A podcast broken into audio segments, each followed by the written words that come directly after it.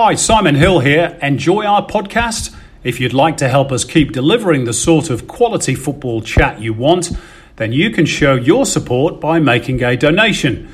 Big or small, however much you can afford, we appreciate all your help, and every cent will be ploughed back into improving production.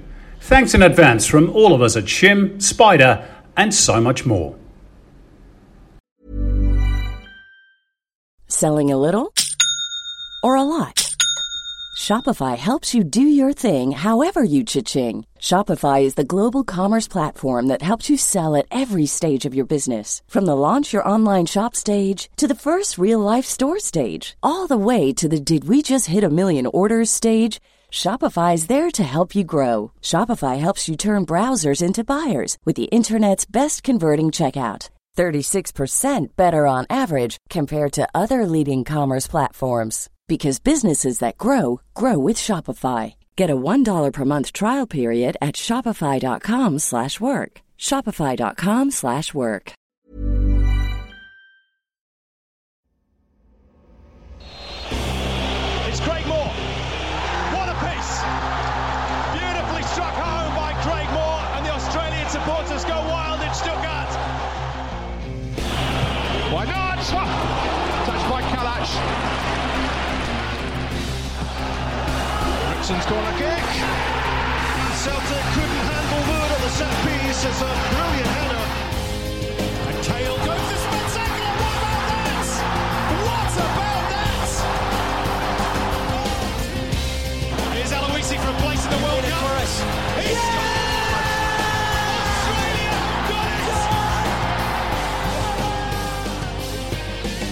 You're with Shim, Spider, and so much more. Take it away, fellas. Yes, hello, and welcome to a brand new football podcast that promises to tell it like it is every week. I'm Simon Hill, aka Shim, and along with my two cohorts, every week we're going to be discussing the big issues in the beautiful game, whether it be the A League resumption or the Women's World Cup, a national second division, or even player rego fees. There are no sacred cows here. And over the coming weeks, we'll be having plenty of special guests on as well to tell us their views and their stories. Of course, we also want your contributions. Please follow us on Twitter. The uh, handle is at ShimMuch, capital S, capital M, or on Facebook at the same address. Share with your friends and get in touch. We want to hear your views, your opinions, your questions. It is time for the fans to be heard. But that, of course, depends upon you getting involved. So don't be shy, get in touch. We don't bite. Well, Zeljko Kalac might. So let's introduce you to our two legends Zeljko Kalac, or Spider, who played 54 times for the Socceroos, and a man so tall his height is measured in altitude rather than centimetres. And Craig Moore, 52 times capped Socceroo, whose ties to Scotland are so close he now wears a kilt over his budgie smugglers. Good to see you, boys. How are you? Hello, gentlemen. Hello, Maury. How are, how are we, boys? I'm really, really excited for, for this podcast. Really excited. Yeah, we are. Um, Maury, you're involved with uh, the Golden Generation. Well, you, you both are involved with the Golden Generation. Ha, ha, Yeah. Very briefly, how did that come about, and what's your aim? What are you up to, my son? Look, oh, we're up to up to up to plenty, Simon. Look, uh, the the group was formed through really frustration over what we see as a lack of direction in the, the game in recent years, and you know the experience that this group has, um, you know, based all over the, the world with the networks that we have, but most importantly, we're extremely passionate um, about Australian football, and we want to we want to lend our support um, to be able to try and make a difference in this country. Great to hear, mates. Um, Spider, you are also involved, as I say, in the Golden Generation. You're also coach these days of uh, Sydney United, and uh, I think you've got a friendly. We're recording this podcast um, today, which is Wednesday, and you've got a friendly tonight with Sydney United against the Hills Brumbies. That's correct. Patrick Swanswake and the Hills Brumbies. And we'll Right. see what they got on a nice Wednesday winter's night out at Edensor Park. But uh, at the moment, it's fantastic. The second pre-season has been brilliant. We've lost a couple of players to the A League. Uh, Tell us about that. Break some news, Spider. Uh, Yanni Perkatis is going to join Perth Right. for, for this hub. Uh, Patrick Antelmi has gone to Western United. Uh, we lost uh, Uskok as well Tomislav Uskok. Tomislav Yep. Uskok just before the uh, season started to Western United. So it's fantastic for these guys, and that, that's what the the NPL is all about: developing these players and giving them the opportunity to go to the A League. Absolutely. Okay, um, so let's get on with the show and what a lot we've got to get through. The resumption of the A League season, of course, just around the corner. And since we last played competitive football, of course, Australia and New Zealand has secured a Women's World Cup for this part of the world. They are just two of the topics of our opening segment entitled Hard Talk.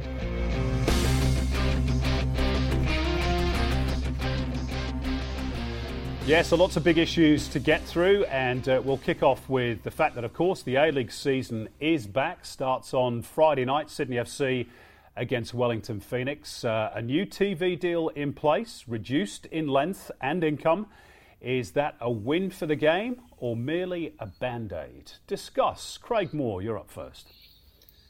Look, I actually think it's both. I, I think it is a, a short term win for the game because, uh, look, we needed uh, some finances to, to be there for the league to continue the, this season, and more importantly, in, in the short term of next season, securing uh, that deal was, was very important. But it is a band aid solution. Um, I believe that the, the future uh, is definitely you know going to be looking down the lines of the OTT streaming.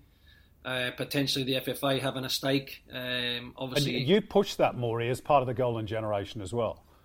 I, I- look, I think it's very important, Simon, and we'll touch on a, a few other things throughout the podcast. But when you actually control and drive your own content and you own that, I, think it's very, very powerful. So I think that's going to be um, certainly a part of what the future will look like. Um, you know, whether or not Fox Sports will be involved longer term, I think the, the the signs that we've seen most recently would suggest that's not to be the case. So I, I think just to summarise that, it's a short-term win. Um, yes, it is a band-aid solution, but we now have a lead-in time to come up with other solutions. Spider, I don't know if you agree with that. So, I- guess what a lot of people feel in the football community is uh, there was a long break before the resumption was announced uh, uh, of the A League, the fact that we were going to finish the season. And of course, that was dependent upon this new TV broadcast deal being agreed. Uh, uh, you know, the game is clearly overly dependent on one big paymaster, isn't it? That Yeah. has to change. Yeah, and look, that, that was scary what was happening. It was almost we were being held to ransom by Fox, and Fox was doing their best to save as much money as they could. And I get all that. Everyone's in the game to save as much money, get the best deal they can. But I think to hold the game at ransom for the way they did, uh, to get the outcome that we got, I think, like Maury says, is a band aid situation. But I think everyone's come to, to the party in some sort of way and helped. Uh, we, we can slag Fox, but I think at the end of the day, they've again put in some money that's actually going to give us the opportunity to get our ship put together and actually get everything in place in a year's time. It only took two minutes to get the first swear word in the podcast. That's fantastic. Well done, Spider. You get you get the swear job for this week. Um, in terms of that future, um, James Johnson, of course, the new FFA CEO. Well, he's been there a few months now. Has put together uh, his first big paper, which is the Eleven Principles. Um, my question for you, Craig: wish list or real plan for progress? Because my issue with this is, and I think we all agree that everything in that paper is right but there are no timelines, and crucially, there's very little detail on, on how it's going to be funding uh, funded. Yeah. Are you are you on that sort of page as well? Yeah, look, Simon. uh, For, for me, I mean, I look at the the eleven principles, and uh, you know, it does cover the the broad uh, side of, of, of the whole of the game. In fact, um, uh, for me, it's a little bit of a, a long drawn out read. Um, you know, obviously, there's a, there's an element of marketing and PR behind it because every principal, um, you know, the survey's been sent out to get feedback. So, look, for me, the main points, and we touched on them three or four months ago with the Golden Generation, was to, to be able to align football, um, to, to have a national second division, to review the transfer system and the salary cap, um, reduce cost of the game. Um, a home of football also is, is very, very important. Imagine we had a home of football uh, that had residents, um, and, and the current situation what we've just had trying to mel- move the people from Melbourne to Sydney. If we've got a home, home of football, there's a saving of expenses there as well. Whether they got to Sydney or not, that's another situation. Yeah, that's true, Maury. And I, I think, I mean, we, have got those things in place here. Uh, we've got Parklea, but it's been around for forever and it's not modernised. I know, I know a lot of the Japanese and Korean sides come here, but it's it's not a modern facility. It's not somewhere that you know realistically you would come and prepare for matches. Yeah, pre-season maybe. My my biggest concern in all this is I, I think it's too clouded. There, there's no timelines of when something's going to start, and this is the thing we, in football that drives me insane, is that we don't know when something is going to happen.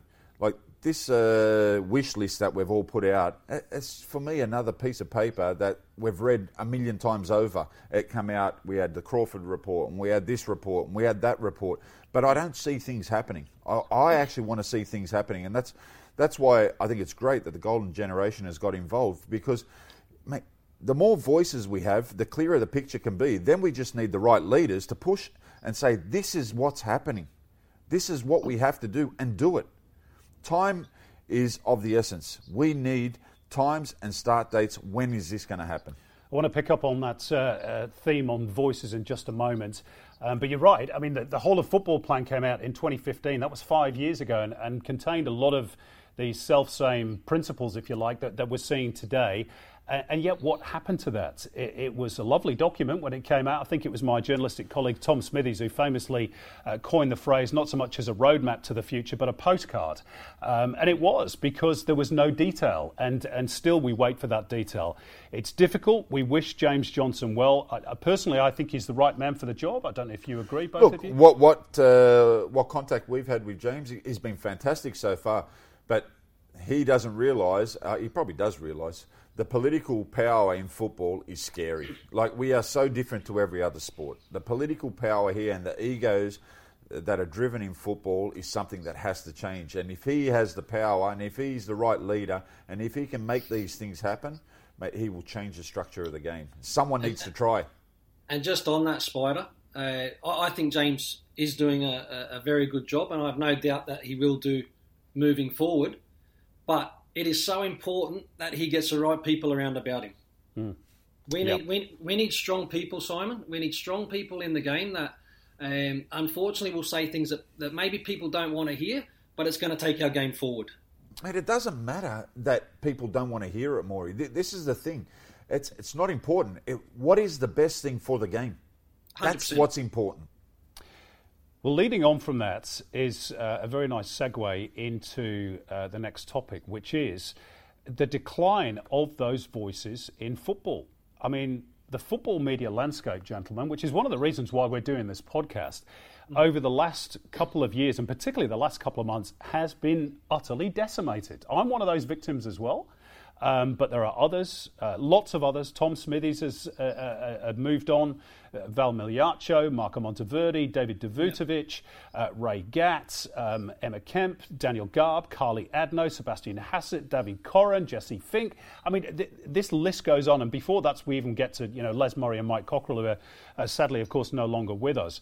Craig Foster is off doing other things. Where are the voices for football in this country? Well, Where are the, they? But this is the media stream as well. And again, this is only what I see. I, am no expert in this, but you know, I've done a lot of work for SBS. So when I was working at SBS, there was Fox. So there was two sets of opinions. So people could choose what they wanted to watch. All of a sudden, SBS stopped doing football. We had one voice. And then when you only have one voice, everyone thinks that that's, that's the only thing that is real. It's not mm. true mm. because the game is about opinions. To be fair to SBS, I would say that they do still do football. Um, you know, they still have the World Game. Lucy Zelich and Nick Stoll, of course, uh, uh, work on that amongst others. Uh, and there are some mainstream journalists less. Vince Dom Bossi, and Mick Lynch down in, in Melbourne, and, and, probably one or two others that I've forgotten. But the, the general theme, Maury, is true that the game uh, has lost a lot of its voices. And really, that's a reflection on its failure to penetrate the mainstream on a regular basis, isn't it? Yeah. Uh, it definitely. Uh, look, we thrive as a football nation in terms of all parts of the business when we've got a good product. Right? Mm. Unfor- unfortunately, because our product has been on the, the decline, uh, and there hasn't been the, the interest in the A League in, in, recent months, years, in fact. Um, therefore, we all, we all suffer, Simon. We all suffer because um, you know people in the media and all that sort of stuff then uh, aren't really getting the opportunity to, to maybe get behind and, and voice their opinions. Again, the future um, will probably look a little bit more like you remember Spides in, in the UK, Sky Sports, and they, they, they have the journos sitting Yep. around a, a table on a Sunday morning, and, and the newspapers are out and they're going through all the the, the matches of the weekend and the talking points within the clubs. I Yep. think it's a great opportunity for segments and programs like that, Simon. Mm. Um, I don't pick up a newspaper anymore, if I'm being honest. I get all my information online. Yeah, I think everybody is, is pretty much the same. We are moving towards that digital landscape, and uh, you know, football has the chance to trailblaze, doesn't it? With the other codes, let's be honest, they they've been locked into long term deals with with Fox Sports. Uh, and other networks as well. So football has a great opportunity. Um, let's move on and talk a little bit about uh, the actual resumption of the season. Uh, of course, as you uh, hinted at, Maury, we very nearly didn't get there with the, the, the travel debacle surrounding the three Victorian teams, which uh, very nearly stymied the resumption of, of the competition. Um, Greg O'Rourke seems to have worn an awful lot of the heat uh, for uh, those problems. Is that fair, or is, is he just a, a victim of circumstance, in your opinion? Look, I've heard two different stories. Uh, one is a scapegoat. Uh, what what I see is that Greg O'Rourke is the, the head of the the A League. Um, I'm still a little bit confused actually with the the whole separation side of things. That the, are they, uh, you know, that, has that happened yet? And therefore, if Not yet, as far as I'm aware. yeah, so I- I know that James Johnson kind of distanced himself uh, away from that to let the clubs and, and, and Greg O'Rourke come to um the, the right decisions there. We, we didn't make the right decisions. Um, you know, when you, you look at the NRL, the AF, AFL, the supercars, a week in advance had already uh, got themselves out of Melbourne. Of course, there's a financial component to this, but when you've got a, um, a restart of your league that commercially has been suffering, you just can't afford to get decisions wrong. And Greg O'Rourke, uh, I think, in this particular situation, is the, the fall guy. He is the, the person that is in control of the, the A League. Western United, I believe, wanted to get out on the Saturday morning, um, but they weren't, or they felt as if they weren't being listened to.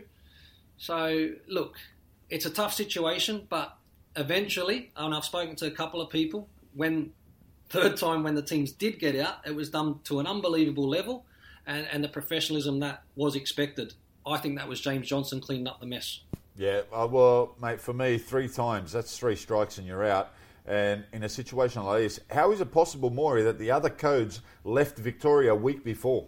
Why does the A League, why do football, why are we always the last ones? We waited till the deadline to get out. Was that not finances, though, Spider? Yeah, it's always finances. as oh, well, of course, but we're not as rich as as the other codes, and clearly, the you know the game does need to save money, and I think they. Uh, from what I'm led to believe, you know that they took advice from the government, and, and at that stage, the advice was, "No, no, no, everything's okay. We're not going to close the border. Are you sure? Yeah, yeah. No, it, you know, you're all okay." And then obviously circumstances overtook them. I'm not saying that they should not have foreseen that, but I think given the financial constraints on the competition, I think that's probably one of the reasons they delayed. I'm not saying that's right, but I think that's the reality. If you see a volcano about to erupt and everyone That's it- that's and, you, and everyone leaving, why would you stay? So all the other codes left a week before. They knew what was happening. Hmm. How is it possible that it's only okay for the A League clubs to stay there, but yet Melbourne Storm got out of there? All the AFL teams got. Come, come on, guys, they're, they're taking the Mickey out of us, and we we're actually not helping ourselves. Because a decision should have been made, and you know what? Yes, it is finance. It probably is finances because I don't know where the guys are staying at the moment here in Sydney, but I heard that they're staying at Narrabeen.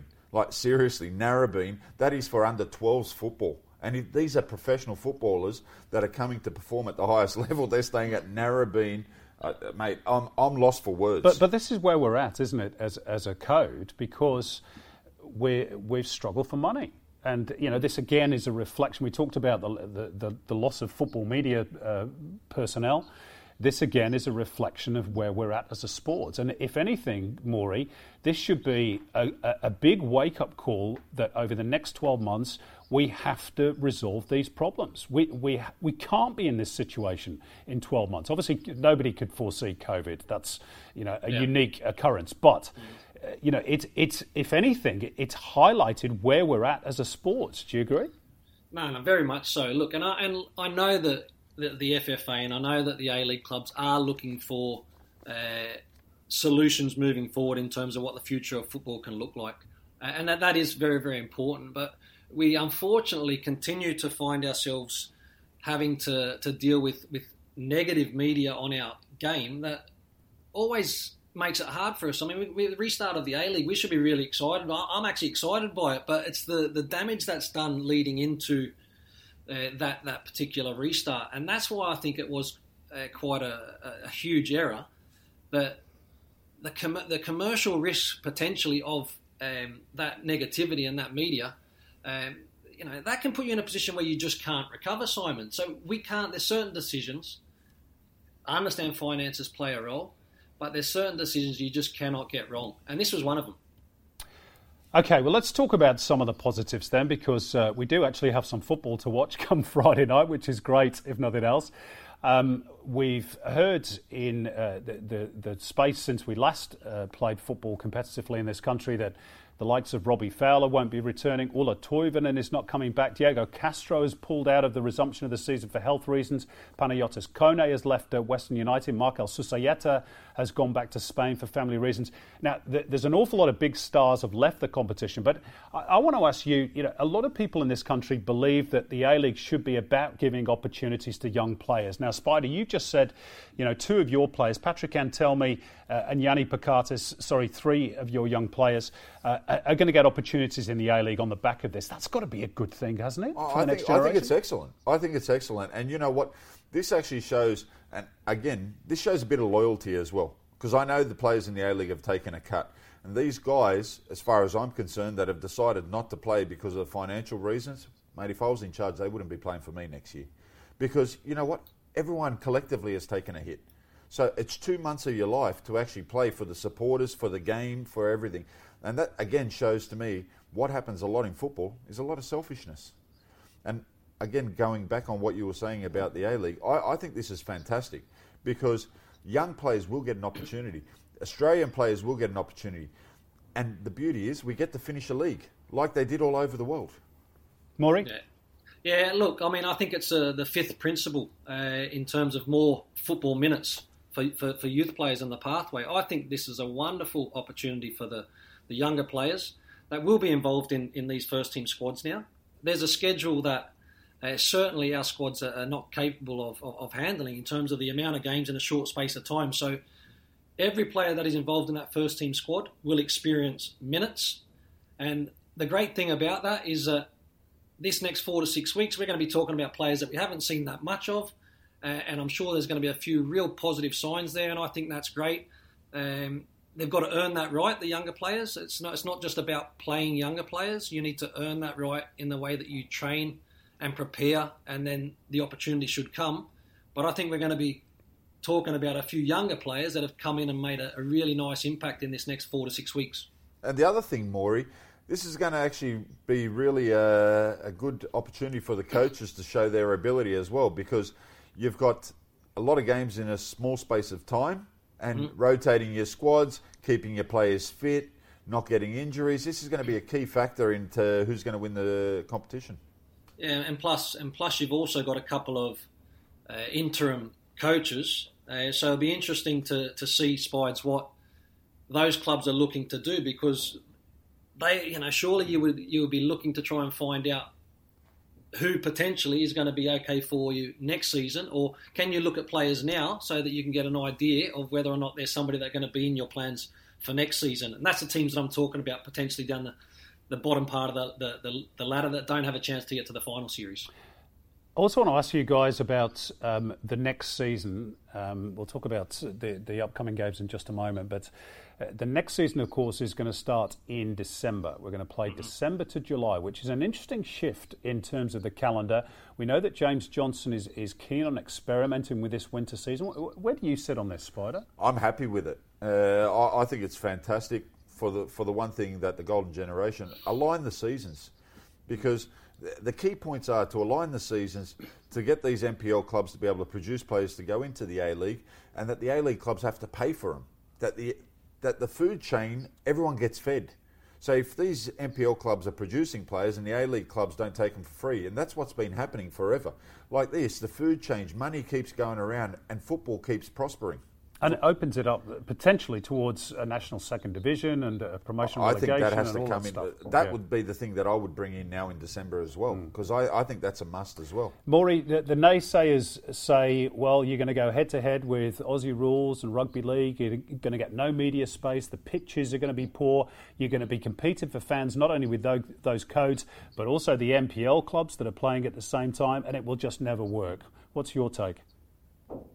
Uh, but the majority of the, the, the things that you mentioned there, I don't really care about. If I'm being honest, I, I care about um, the the football, uh, our competition, Simon. In terms of, I don't compete. I don't look at competing with the other sports here in Australia. We know we know football. Our competition is to the rest of the other football countries in the world to, to show where we're, where where we're, we're select, we sit in that food chain to give our players the, the best opp- opportunity. And, and that's why it is so important in terms of the whole of football in this country is aligned and playing at the same time. Hmm. Asian Confederation, yeah, of course, that, that, that makes so much sense. We still want to see our players being able to go to, to Europe, which is normally transfer window of June, July. Our players are protected at that time, which then gives clubs an opportunity to chase a decent transfer fee that can come back in and feed those clubs, and away you go again. Okay, let's uh, wrap up this little section by uh, uh, looking ahead to what's coming up over the next few days. As we say, the season kicks off or resumes on Friday. Sydney FC against uh, Wellington Phoenix. In fact, Sydney FC could wrap up the Premiership as as soon as Tuesday if they can beat the Knicks and then win again uh, in their next game on Tuesday night.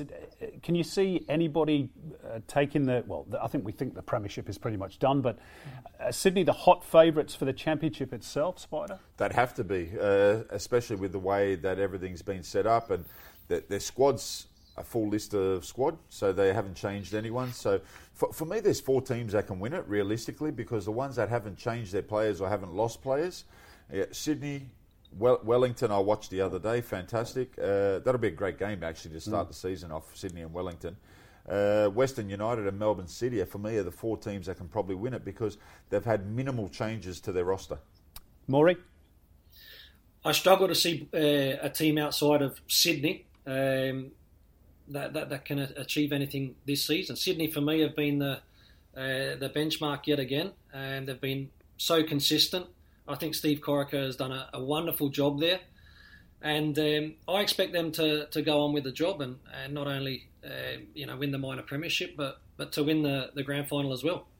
Okay, and probably realistic enough to say that there's just one final spot remaining. I think uh, top four or five are pretty much done and dusted. It's probably a race between four clubs for that sixth spot Western United, Adelaide United, Western Sydney Wanderers, and the Newcastle Jets. Uh, sort of my final question in this segment is about the Newcastle Jets. Interesting to see that Martin Lee has been threatened with having his license withdrawn, and the FFA saying, "Look, you know, you, you've got to live up to your commitments. You actually have to invest in your football club." What's your take on this? I mean, you know, should the FFA be, be leaning heavily on these guys if they're just?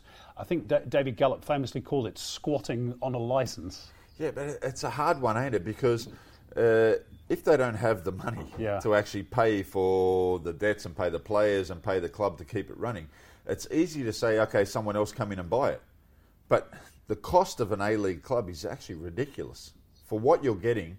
To be paying 15 million, or you know, Western United, I think paid. But they knew what they were getting into, didn't Yeah, they? no, but it, it makes no sense. like, why would you be buying into a club for that kind of money? It's it's almost like robbery, putting the balaclava on and not going to jail, mate. It's it's crazy money. But, but Spides, so I was at when I was working at Brisbane Roar, and when I seen seen this part of the segment, I I'd not not a chuckle, but a kind of some experience of that. So we had a lot of challenges at Brisbane Roar, and it must have been five or six times where the FFA had threatened this particular situation. Unless you actually do something, Spider Simon, unless you actually do something, that's all it is. It's a threat, um, and I, I expect this situation to be exactly the same because I know that Newcastle Jets are not the only club that are struggling financially, and we also know that the FFA is struggling financially. So they should get they actually should get their license taken off them if they're not able to fund the club, the club properly and run uh, the, the the football club as a professional entity. But that's right, Maury. But it won't who's going to come in and take it? That's that, who's going to come in and take it. So yeah, take take his license away, no problem. Okay, so what does Newcastle cost? If you sell it for one million, Mm-hmm. yeah, maybe someone comes in and buys it. Maybe a businessman actually comes, buys it, sets it up properly, and runs it properly. But for fifteen million, mate, no chance in the world, mate. You got to you have rocks in your head to buy a A League franchise for fifteen million. Sorry, Yeah, well, Western look- United, you paid sorry. nineteen million. Yeah. but, but, but, but, but Laurie's obviously having discussions with potentially Yes. investors. We also got to, uh, you know, say that spies. But I agree with what you're saying. If you're spending ten or fifteen million dollars uh, for a club here in Australia, where you actually don't own anything other than the players, And you lose money every year. but we don't actually uh, manage to sell those players, you can pick up far better business opportunities clubs in Europe for a lot less. Okay, all things that uh, the FFA have to look at, and it's a pretty long list, isn't it? But uh, that was a pretty good discussion, I think, on all things domestic. Let's move on and look at football overseas. London calling the faraway towns. Now war is declared and battle come down. London Ah, the wonderful tones of the Clash all the way back in the 70s, I think it was, with London Calling. Brilliant tune. Let's talk a bit about overseas football and uh, the big news of the week, hence why I'm wearing my Manchester City jersey today. Is that City have had their Champions League ban overturned What a on shock. appeal What a shock by the Court of Arbitration for Sport? Come on, City! Come on, City! What a shock that What's, was. Mate, it was uh, never in doubt. What's your take on all this, boys? And uh, I suppose there's a bigger picture question, Spider. Is financial fair play dead in the water on the back of this, or is it merely due a reboot? No, it is. It's dead in the water. And at the end of the day, what they spend a couple of hundred thousand over? Might have been a, a touch more than that. might have been Yeah. a touch more than that. Look, it's a difficult one. Like this, this fair play thing, I don't really know how it works hundred percent to tell you the truth. But I, I think it's great that Man City's can play in the Champions League. Let me tell you, a it's- great team like that. It's a dud. Financial fair play is a dud, and everybody will say, "Oh yeah, well you will say that because you're a Man City Yeah. fan." But uh, financial fair play was brought in for the right reasons many years ago. It was to try and prevent, excuse me, clubs from going bankrupt. That was a, a laudable aim, but it's been twisted around so that you cannot invest in your own business. Essentially, it's all a proportion of your revenues. Now, who does that protect?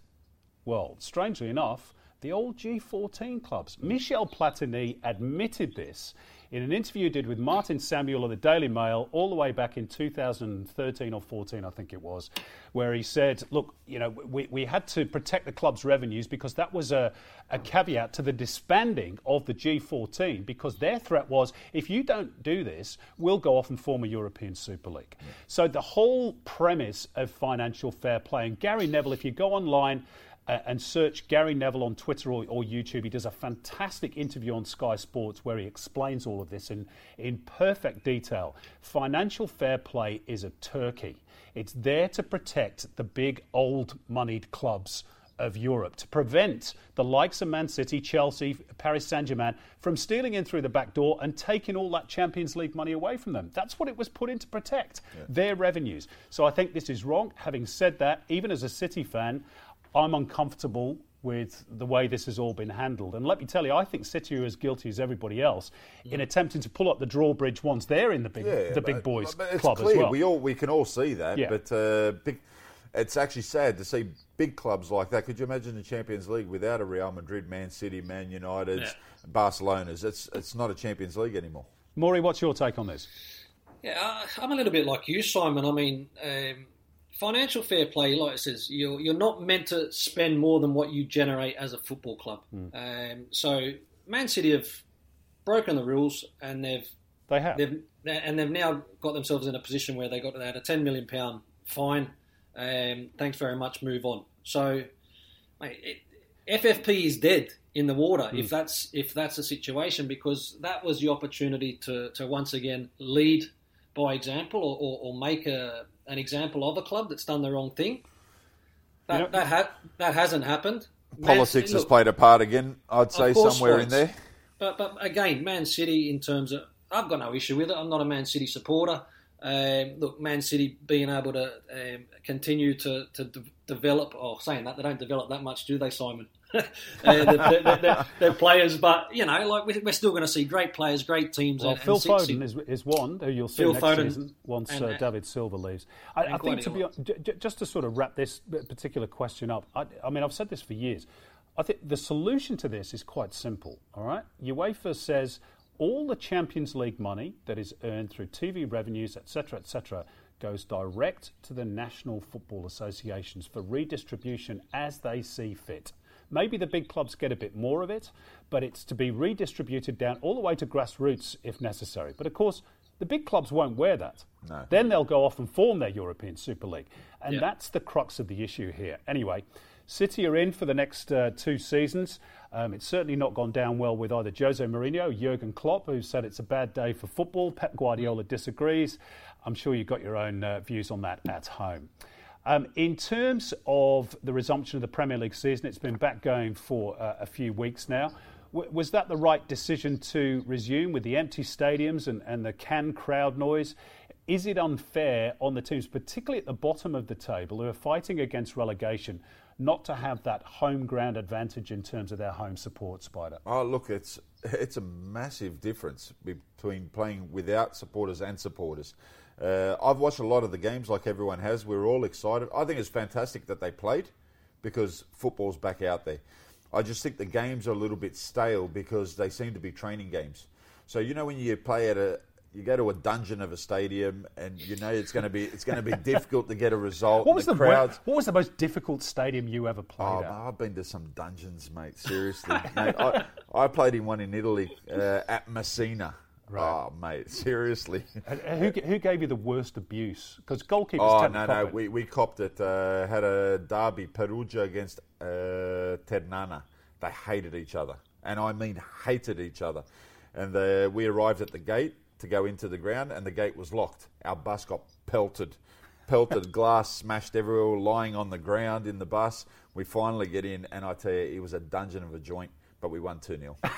you kept a clean sheet. We won 2-0. Fantastic. Maury, what was, what was the worst sledge you ever copped from a fan or even a player? I mean, well, I Well, one that you can repeat, obviously. Yeah, I mean, obviously, I need to change the, the language a little bit, but uh, you, you, you Aussie such and such. I mean, you know, or, or, or you're a sheep shagger. I don't know. That, that's that, that's not that, that's not our country. Like when I was in Scotland, I mean, it's just part of the part of the banter. Or sometimes when you when you are playing at, at smaller uh, I'm Sandra, and I'm just the professional your small business was looking for. But you didn't hire me because you didn't use LinkedIn jobs. LinkedIn has professionals you can't find anywhere else, including those who aren't actively looking for a new job but might be open to the perfect role, like me. In a given month, over 70% of LinkedIn users don't visit other leading job sites. So if you're not looking on LinkedIn, you'll miss out on great candidates like Sandra. Start hiring professionals like a professional. Post your free job on linkedin.com/achieve today.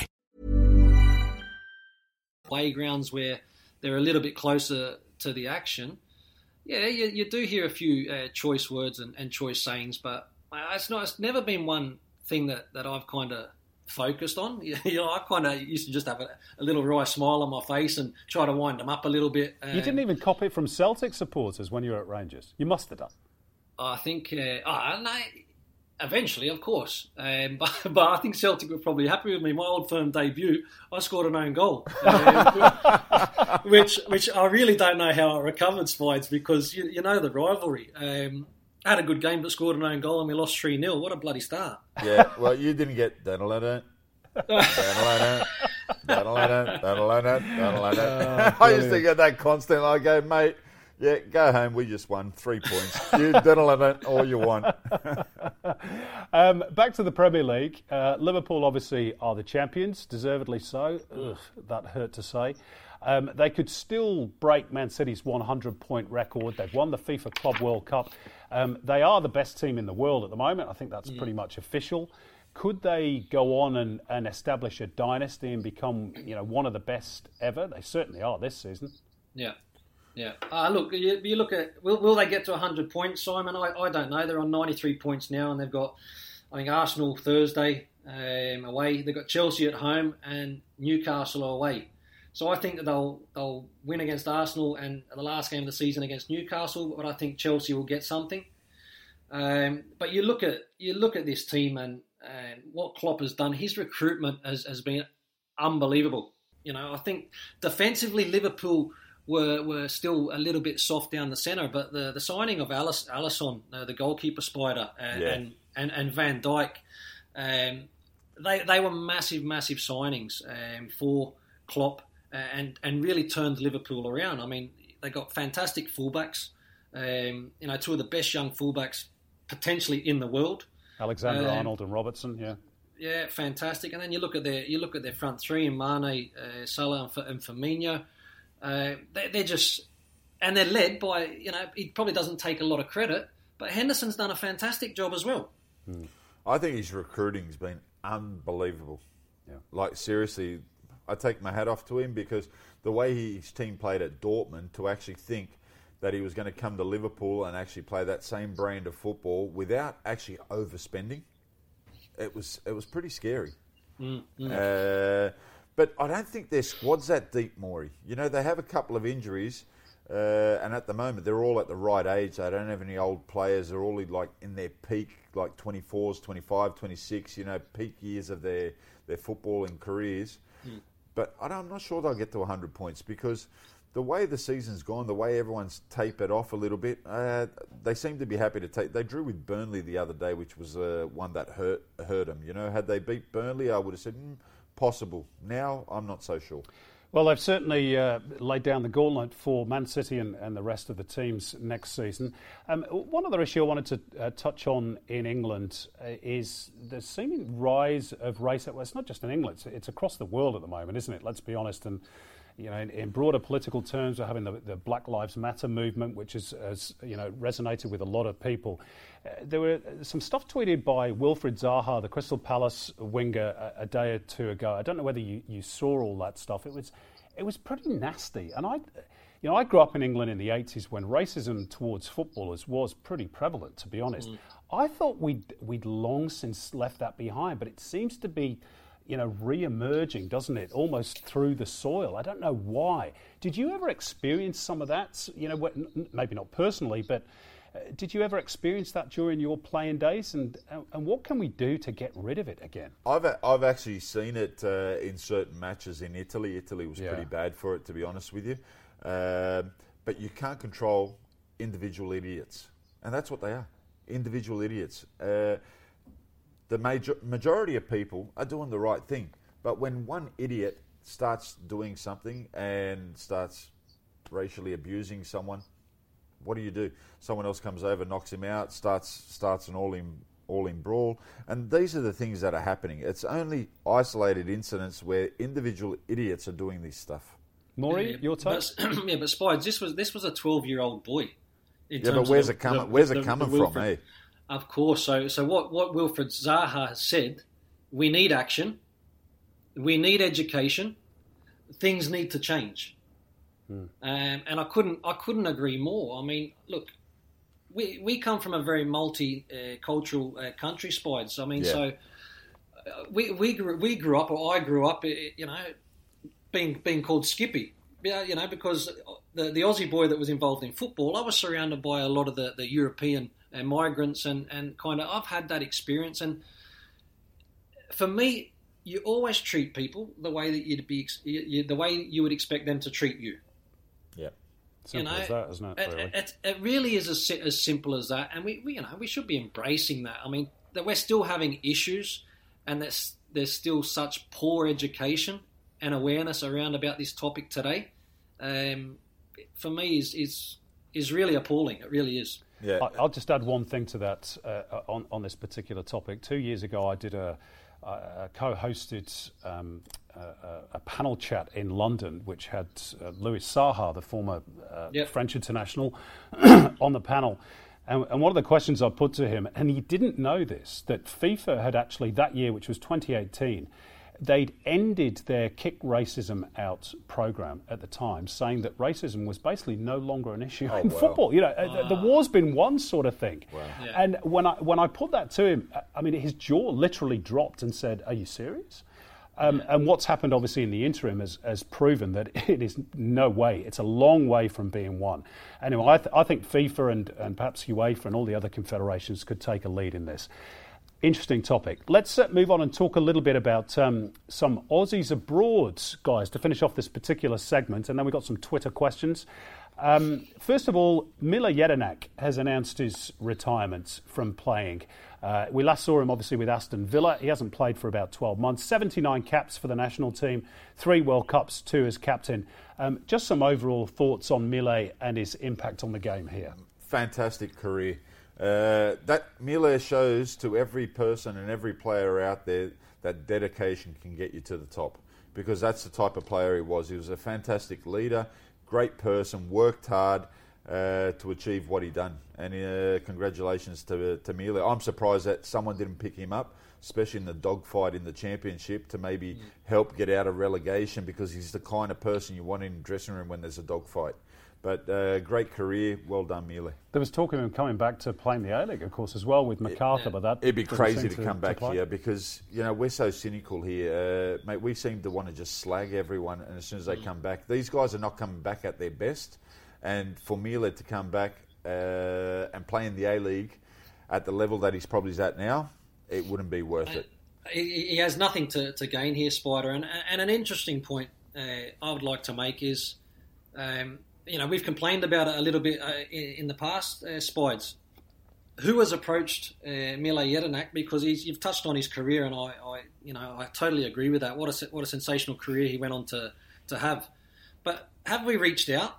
I would like to think that maybe from someone from the FFA have, have kind of reached out and said, okay, well, is there something that you're actually um, interested in within the game? Is it coaching? Um, you know, is it about being a sporting director or technical director? Where can we help you? And this is this is where we need to be better. That that conversation might have happened, Spider. I'm just saying that I seems think to be. Mile's Mile's plan is. To, I, I caught up with Mile about six months ago. I think he's planning to stay in in England. I think he's uh, happy. He's still at Villa, coaching Mm-hmm. somewhere in the academies. So I think he's planning to stay there. But uh, you would hope that someone would reach out to him and. This is something that has to change in our game as well. Not not be scared of these guys with an opinion because seriously, what a career he had, and it actually does really show that dedication can actually get you to the top. Absolutely. Uh, uh, Have you reached out to uh, get him as a part of the golden generation, Maury? Mate, we, yeah, we've reached out to uh, obviously quite a quite a number of people. Simon, like like it says, the golden generation is is some is something that I would like to see the whole of football get behind because once we get the whole of football behind, it becomes very powerful, and and we're able to to achieve really good results for the game. Okay, good stuff. And congratulations again, Millet. Fantastic career. And hopefully you won't be lost to uh, the game of football in this country. Um, I want to move on and talk about John van 't Schip's comments. Uh, Former Melbourne City coach, of course, uh, uh, now back uh, in Europe. Uh, talking about Daniel Arzani. Uh, He was quoted as saying he's wasted two years of his career going to Celtic and uh, revealed that he'd, he'd tried to sign him when he was coach of PEC Zwolle in the Netherlands uh, a couple of years ago, but he, he, he went to Scotland instead. Uh, This, is, this is a big overarching question that we probably need a separate podcast on, but uh, briefly, if you can, boys, do young players make the right sort of choices? We're obviously talking specifically about uh, Daniel here, but or should JVS simply keep quiet? No, I, look, Discuss. I was at Melbourne City Yep. when Arzani left. I thought it was the wrong move. I thought it was the wrong move because I didn't think he would play. And at the end, he didn't play. Arzani was a good player who'd played six six months at Melbourne City as a part time player. He he wasn't uh, playing ninety minutes. He was still developing as a player. Should he have gone to PEC Zwolle? Could have probably went to a better club than PEC Zwolle, but he would have played matches. He would have developed as a player. Going to Celtic, Maury would know more than me. Celtic are playing for the championship. They ain't giving kids time to develop. No, no chance, Spider. That's a really good point because obviously there's there's history on the line in Scotland uh, with Celtic going for well this season getting the nine in a row to equal Rangers' record. This season going for ten in a row. So young players are certainly not getting that opportunity. Let's let's not forget that um, he, he had an injury, an ACL, so a year of that unfortunately was down to, to injury. Very true. Very Uh, true. I've, I've no no issue whatsoever with John uh, van 't Schip's comments because again he's he's somebody that um, you know is passionate about younger players uh, making the most of their opportunities, Spider, and, and turning into to good professional players. So it's not a, it's not an easy decision um, in terms of where you eventually go, and sometimes you need a little bit of luck. But the the the, the main reason for you wanting to go to any club must be to play. I think the I think the stat, isn't it, that's been off quoted is eighty percent of young Australian players that head overseas are back in the A League within twelve months. Because they're not ready. Yeah, They're now that's not, actually hap- to be fair. That's not happened to to Daniel Arzani uh, as Yeah. yet, but But you, you know why? I think Simon? the general point remains. Sorry, you know why? Because there's an investment in the player. It's not a player that's gone on a free transfer. And, and, and again, so the moment that you're able to shift these players and money's involved, and you'll know this better than anyone, Spider, all of a sudden, I've, I've been a, a young central defender and the club goes out and spends three or four million pounds on, a, on another central defender. Mate, he's going to get that many more opportunities than what, what I'm going to get because the club have invested in him. Correct. Yep. Okay. Let's finish off this uh, little segment. Now, we, we've said throughout that uh, we want to get the fans involved. This is your podcast. Um, we talk a lot in this country about player development, player pathways, coaching development, youth development. Uh, nobody ever talks about fan development and getting fans into the stadiums or watching on TV. And I think that's our biggest problem, strangely enough. Uh, so we want to get you involved. We're greatly encouraged by the fact that uh, in the first 24 hours, we had over 700 people follow us on our Twitter page, which is great. So thank you so much for that. Hopefully, that's going to grow and grow. We said we wanted your views. So we're going to throw in a cou- couple of Twitter questions, and there's a couple of beauties here. Uh, the first of all is, is from Cam Marshall, who says, What are the best chippies in, in world football? Around, around the globe. Well, let me tell you, Cam, I'll answer that one. Uh, the Blue Moon Chippy at Manchester City serves the best chips and gravy in Northern Why England. Why straight away Manchester? Because that's where I'm from, Mate, son. seriously, mate. What's your Mate, problem, m- I eh? went to a joint in Grimsby. There you go, mate.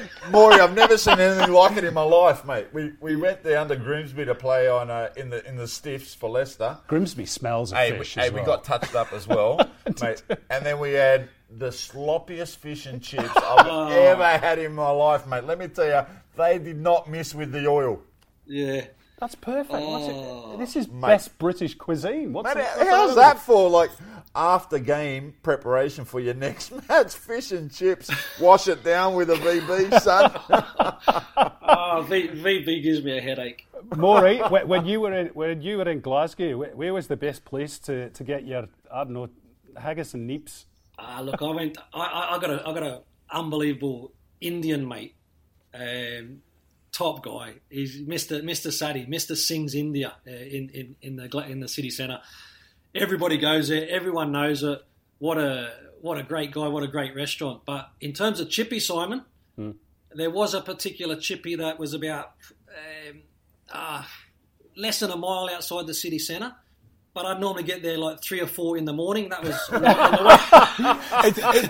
the, on. Spied chips and cheese on the way home. How good! Hundred percent. It's it's great to hear of your professionalism when you were playing in the Scottish Premier League. That was that was after a four 0 win.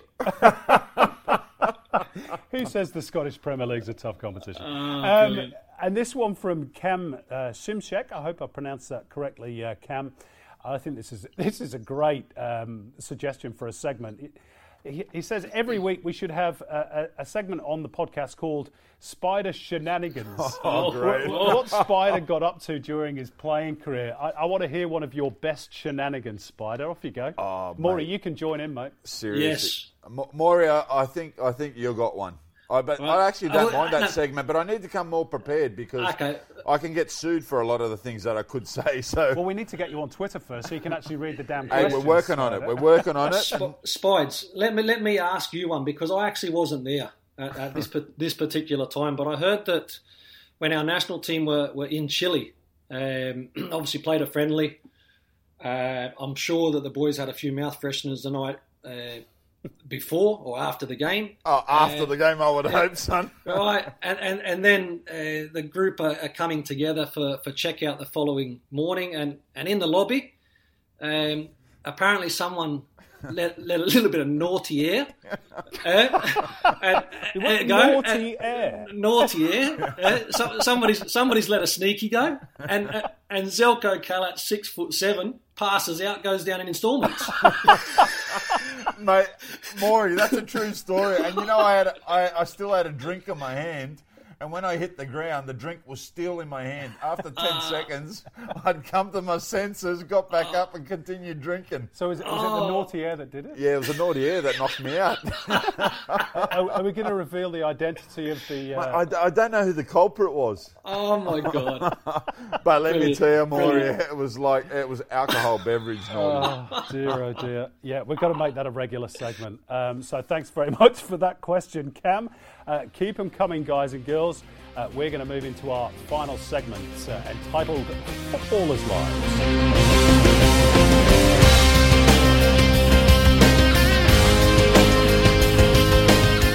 Well, it's nearly three weeks now since Australia and New Zealand were awarded the 2023 FIFA Women's World Cup, the biggest football tournament ever to hit these shores. We have three years of build up and three years of funding promised by government for football facilities and infrastructure, long overdue.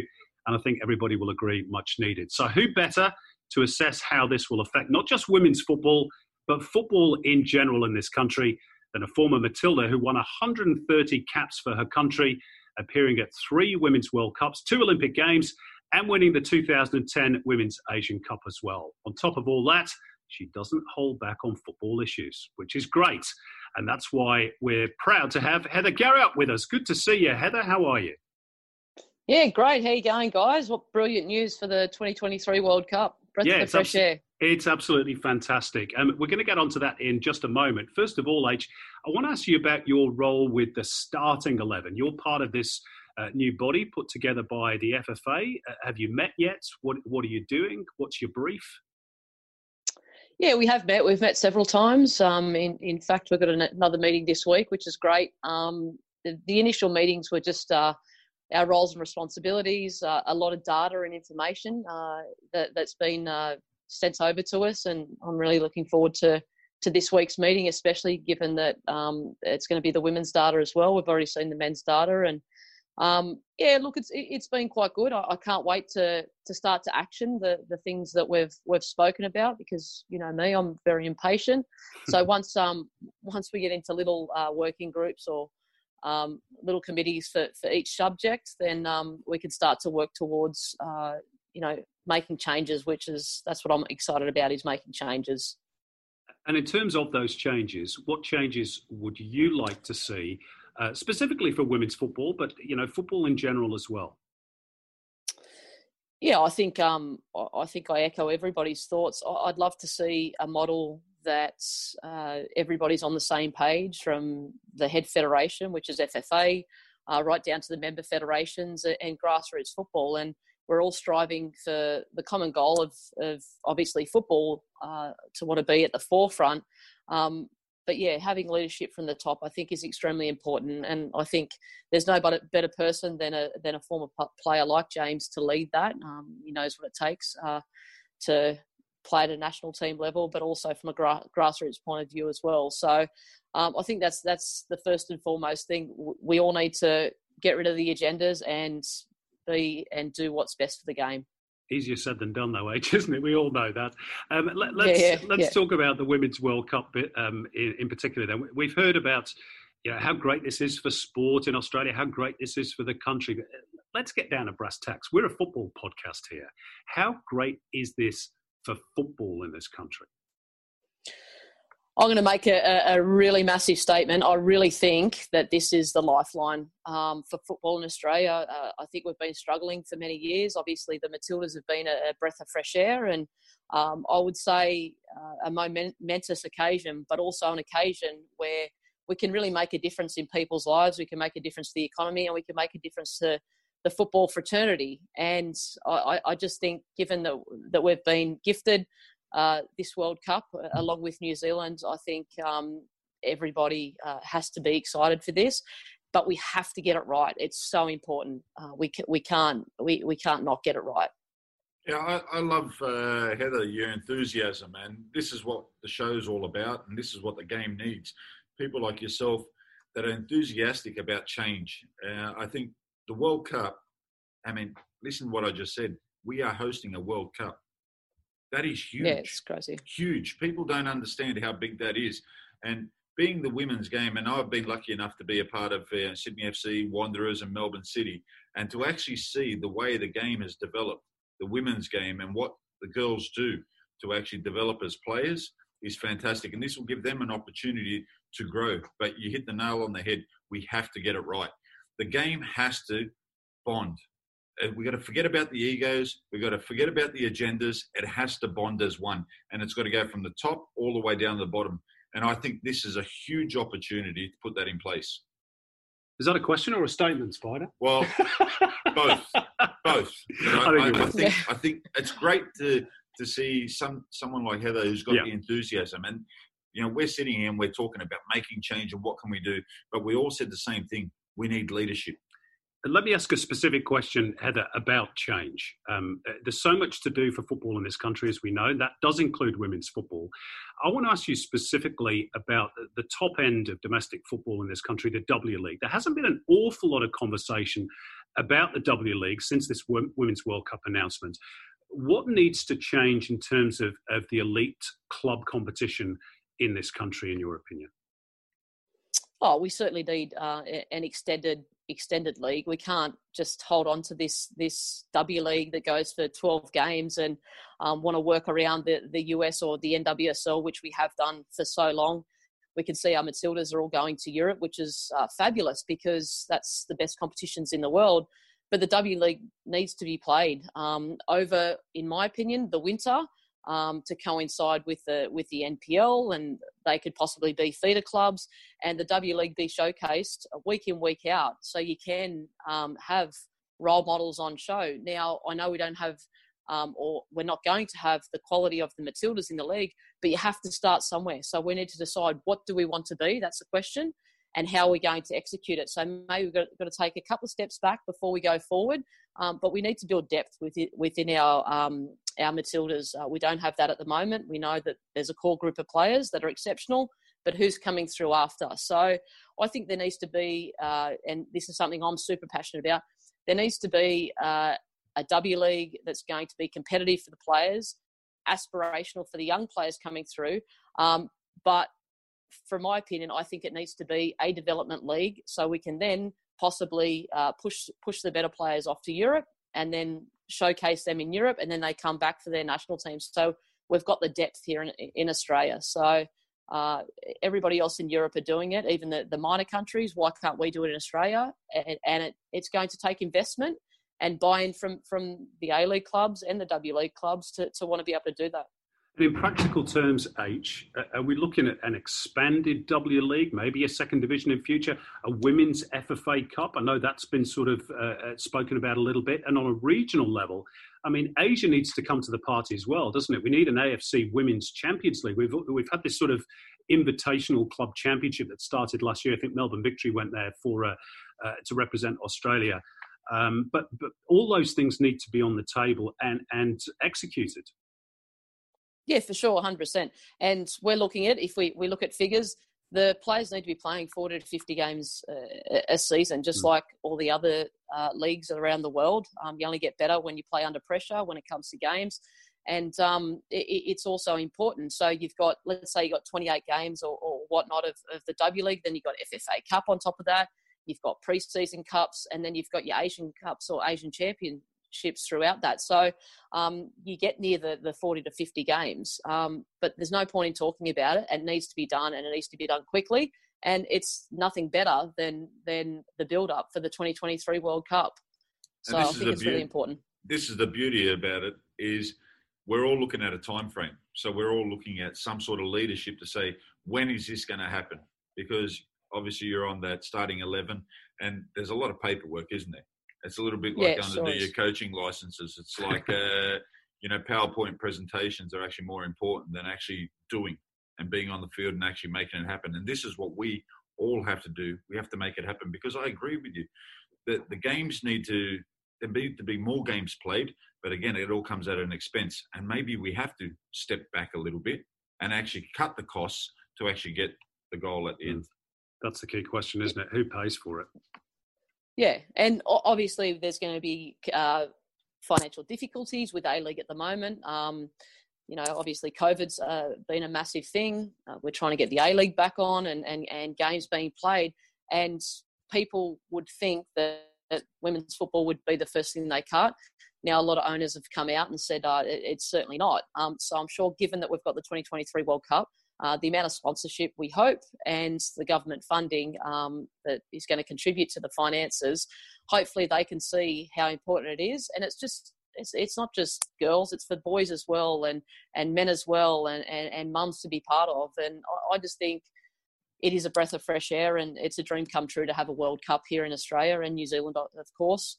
Um, but we've got a really big opportunity and we have to get it right. I, I don't think the women actually realise how big of an opportunity this is, and I don't think the public actually realise how big of an opportunity this is. Because I'm being quite honest here, our girls can actually win the World Cup. Mm. That was going to be my next and question. That, that's yeah. that's the thing that people really have to get into their brains is that the girls are more chance of winning the World Cup than the men. Sadly, but it's true because our girls yeah. are actually in the top five, six countries in the world. So the more we put in and more we invest into the Matildas to actually be successful, we got to give these girls every opportunity to be successful. And after that, the game has to keep developing forward. And the, the women's game has developed forward like massively, massively. But this now is the the extra shot in the arm that it needs. Can they win it? Yeah, and I, I yeah, absolutely, they can win it. They they can certainly win it. Um, again, they need the infrastructure in and around them. Um, but if we you know dig a little bit deeper it's not just the matildas and the national teams that we we're, we're focusing on because let's face it um, a lot of money's gone into the Matildas uh, the last four or five years, and that's why obviously there's been success there. But our junior national teams haven't qualified through Asia in over ten years, so mm. that's that's something that you need to invest in. But then it goes down to our W League you have to invest in, and then our grassroots and getting our grassroots right and getting all our federations and member federations on the same page. Um, will just be a win for everybody. And yeah, I, I certainly think the Matildas can win it. Um, obviously, you don't want to say it out loud, um, but for people like you and I, Spider and, and, and Simon, um, it's the World Cup coming to Australia. Would you believe? Like we Amazing. obviously know what a World Cup is, but to have it here in our country is just unbelievable. So we're going to take this this opportunity. And is is Ante Milicic the, the, man to lead the Matildas through to that World Cup in 2023? There seems to be a, a, little bit of confusion as to whether he's he's going to continue in the role or whether he's, he's going to go full time with, with Macarthur. I've got no idea. Um, obviously, he's uh, he's uh, with Macarthur, which is uh, going to be my A League team. Growing up as a Westie in, in, in the Campbelltown area, yeah. so uh, look, I'm not too sure uh, who, who, the best person is for the job, whether he's going to take the team or whether whether somebody else is. Um, but what, what I can say is that we do have the players. Um, we've certainly got the firepower up top um, in in the superstars like uh, you know Lisa De Vanna, Sam Kerr, Caitlin Foord. So uh, yeah, we've got a really big opportunity. So we just need to get it right, and I continue to say that, and that's that's the job of Football Australia. Okay, we're going to finish off our chat, Heather. We, we do talk. We call this segment "Footballers' Lives," and every week we'll be uh, talking to different footballers, men and women, about their playing careers. Obviously, we went off on a bit of a tangent today because the Women's World Cup is just too important not to talk about, and the general situation around the women's game. But I did want to ask you a little bit about your own career, both playing and coaching. You said you're a Westie. I know you grew up playing with uh, some pretty famous uh, uh, male players as well when you were kids. Um, just, just pick out from your long and varied playing career uh, some highlights for us. Uh, we mentioned you played at three Women's World Cups, two Olympics, you won the Women's Asian Cup. Pick out a couple of highlights for us because it was a fantastic playing career that you had. Yeah, certainly. Um, obviously, the first first highlight for me as a as a young sixteen year old kid, um, walking out of uh, 120,000 people there at the Olympic Games in the opening ceremony, was definitely um, one of the highlights of my life. Um, you didn't uh, you didn't think it at the time, um, but looking back and being a mother of, of three and whatnot, uh, what an amazing experience! And I think that the 2023 World Cup could almost be similar to that that moment and feeling um, coming to Australia. The 2010 Asian Cup, the first silverware um, we'd won through Asia, both men or women, um, was just phenomenal to win. Uh, we were certainly underdogs, and I still look back to some of the games and how we played. Uh, we played the Aussie way, which is roll your sleeves up and, and get stuck in, and, and winning that was, was amazing. And then probably from a from a individual point of view, um, you know, scoring one of the top ten goals of, of the World Cup in 2007, I scored a header. And look, I've got a head like a biscuits in, so I'll take that. It was a quality header. um, so yeah, so three three different moments um, were, were fantastic, but for me, uh, growing up in the era that I did and playing for, for the Matildas that I did, I, I, wouldn't change it for the world. I've got so many great mates, and uh, the camaraderie we had um, has only paved the way uh, for the future generation, which is nice. In terms of coaching, of course, you just finished up with Canberra United. I know that was in many ways a tough experience uh, for you because you had to balance motherhood. Uh, and, and, a tough coaching gig uh, as well. What, what, do you think you learned from that experience? Has it made you a better coach, and are you ready to go again? Yeah, well, anyone that knows Heather Garriock knows that I'm a winner, and I've never lost so many games in my life in the last three three seasons of coaching. So, um, yeah, I, I think when you do lose, you, you certainly reflect and self reflect. And I'm going to be a better coach uh, since uh, coaching at Canberra United, and it was tough because as a player, and you think you've played for the national team and all around the world, you think you can be a coach, um, but no, playing and, and coaching is vastly different. They're two different arts. So, um, yeah, I, I, just think uh, I'll be a better coach for it. Why do we do it to ourselves? I really do wonder sometimes. But you know what? You know what the beauty about coaching is is when you've actually finished your career as a player, you actually still want the players that you're coaching to do what you did. And the reality is, they actually can't do what you did. So you actually have to pull it back a little bit, and you actually develop as a person. Like I've enjoyed, I've enjoyed it because you actually develop as a person as well to, to help people. And you know what? You can lose a lot of football matches, but you can only get better, and that all comes yeah, with experience. Absolutely, that's probably my biggest weakness. It's assumed knowledge. So you assume that the players you're coaching know what you're thinking and, and the experience you've got. And so that's probably the major lesson that I've taken out of my three years of coaching at Canberra United. Well, H, if I know you, you will be back stronger and more opinionated than ever, which is why we love you. Um, one final question. I remember you saying a couple of years ago you wanted to become the first female coach of a men's professional team, and you didn't see any reason why that shouldn't happen, and you're absolutely right. Is that an ambition you still hold? And if so, how far do you think you are away from that? Yeah, really good question. Um, I, I grew up playing with boys um, in the backyard. Westfields, I was the only girl. So for me, it, it wasn't different for me to be involved with uh, men's football. I just call it football, to be honest. And mm. from a coaching perspective, I, I see um, that females could add some, because um, we've got different skills, obviously. Um, more analytical than the males, uh, I would say. Oh, that's a bit um, rude. But yeah. no, well, do you know what? We think differently. We think differently. Yes. So you go out for a national team and, and you go out for a club team, you're going to think differently to me because obviously we're, genetically we're different. So I think that, yeah, I can contribute um, from the men's side of things. Yes, I, I, know that I can coach men. I've got the personality and, and whatnot. Um, I need to develop more in my coaching um, point of view. But yeah, it's something that I'd love to do. Uh, can I do it? Absolutely. Um, the perception, I think, is the is the biggest barrier. So, um, how far off do I think I am? I think how long's a piece of string? It's just like any any other ex pro player walking into any other team. Um, you need to be out of your comfort zone, um, but being in and, and, involved in the national team stuff at the moment has been uh, really fantastic. I've been on stuff with the Joeys and and uh, with Arnie and, and whatnot. So it's been great. H, I'll tell you now, if any female coach is going to do it, it's going to be you. I know yeah. you, and I think you'll do it. And uh, we, uh, as a podcast, we'll be celebrating uh, when that happens. Hey, thanks very much for your time, H. Really appreciate you uh, uh, stopping off on your journey because I know you're back to Sydney from a holiday. So um, uh, safe travels and, and thanks. Good luck. No worries. Thanks, guys. Thanks, Heather. That's uh, Heather Garriock. And that is it for this very first edition of Shim, Spider, and so much more. Hope you enjoyed it. Don't forget to get in touch with us via our Twitter site at Shim Much, capital S, capital M, and it's the same address on Facebook. Our podcast will be up every week, and we want to hear from you, your ideas, your thoughts, your questions. This is a fan show. We put you first. We want you to contribute, and we thank you so much for listening. See you next week.